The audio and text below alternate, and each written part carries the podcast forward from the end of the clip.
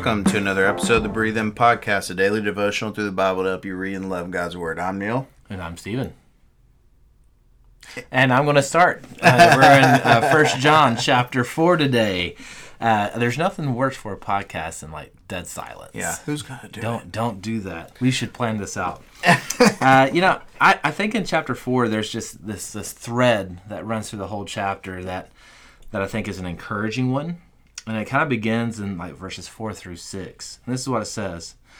You are from God, little children, and you have conquered them, because the one who is in you is greater than the one who is in the world. They are from the world. Therefore, what they say is from the world, and the world listens to them. We are from God, and anyone who knows God listens to us, and anyone who is not from God does not listen to us. This is how we know the spirit of truth and the spirit of deception. Mm. So he is talking about people coming in, uh, speaking uh, false doctrine, false teaching. So he's talking about deception. One of the things he's saying, though, is that true Christians are, uh, they, they basically overcome the world. They'll overcome that false teaching.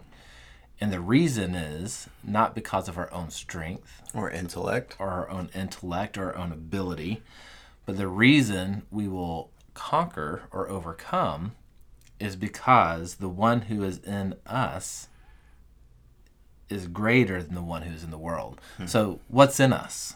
Right. Uh, well, sin, right?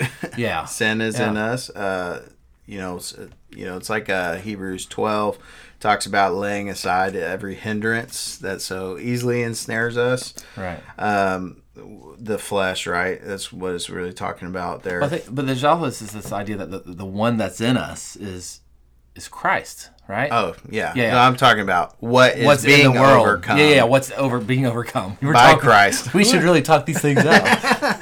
So, yeah, I'm, yeah, I'm talking about like in the Christian. Christ is in us. Christ yeah, is in us. He, he says that, right? The Spirit it comes into you, and that's what he says later in chapter four. So, you know, the Spirit of God dwells in inside of us. Um, we are marked by Christ, uh, who advocates, who intercedes for us. Yeah. And the reason why we can overcome is because he he resides in us. He lives right. in us, right?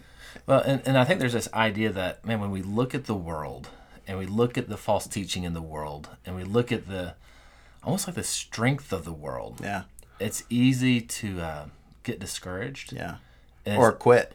It's easy to quit. It's easy to live in fear. Uh, and he, he talks about this uh, beginning in like verse sixteen, where he says, "God is love, and the one who remains in Him, uh, one who remains in love, remains in God, and God remains in Him. In this, love is made complete." Uh, with us, so that we may have confidence in the day of judgment. Because as he is, so also are we in this world. There is no fear in love. Instead, perfect love drives out fear, because fear involves punishment.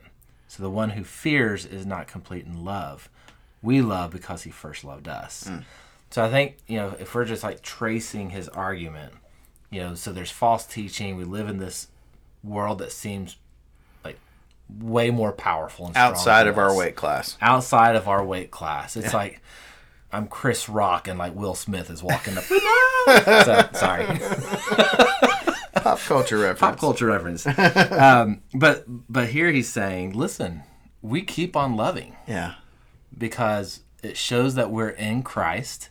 We're abiding in Him. We're abiding in Him, and we can have confidence that on the day of judgment, God is going to make everything all right. Mm. Because the world is out of its weight class. Yeah. yeah. Ooh. Yeah. yeah that's good. That's good.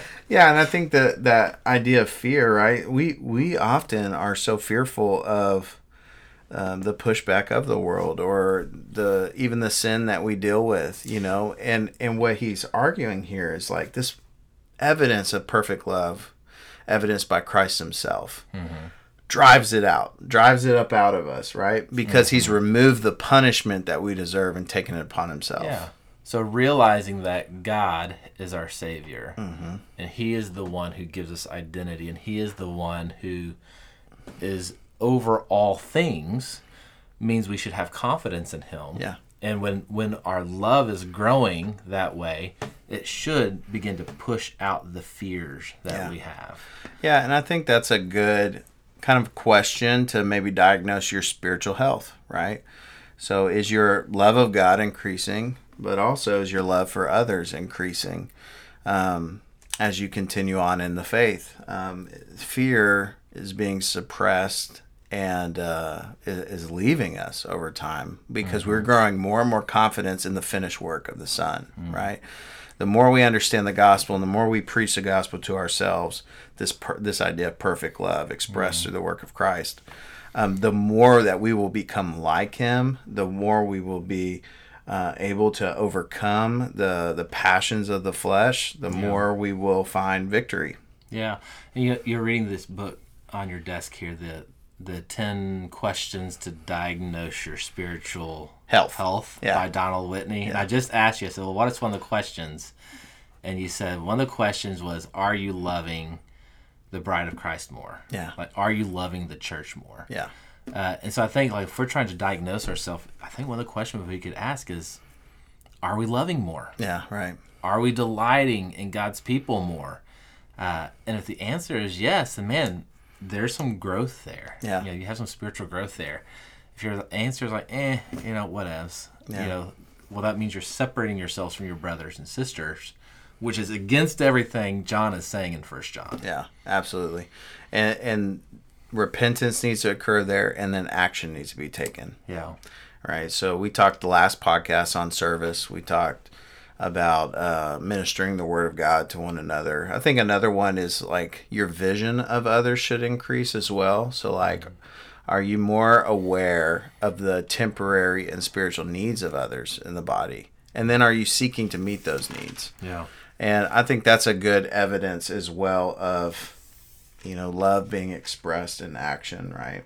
But it's all done on the foundation, the motive for our expressing love to others mm. is that God has first loved us, yeah. right? And the more we understand how we have received that love, the more we are going to desire to extend that grace and love to others, mm. you know. Well, that's I think that's a good breathe in. Mm-hmm. I think we should breathe out. Who prayed last time, me or you? You. I did? I'll, I'll pray. So you're praying. Yeah. Your turn. Well, maybe I did. We fight over it. I'll um, do it. All right, go for it. All right, Heavenly Father.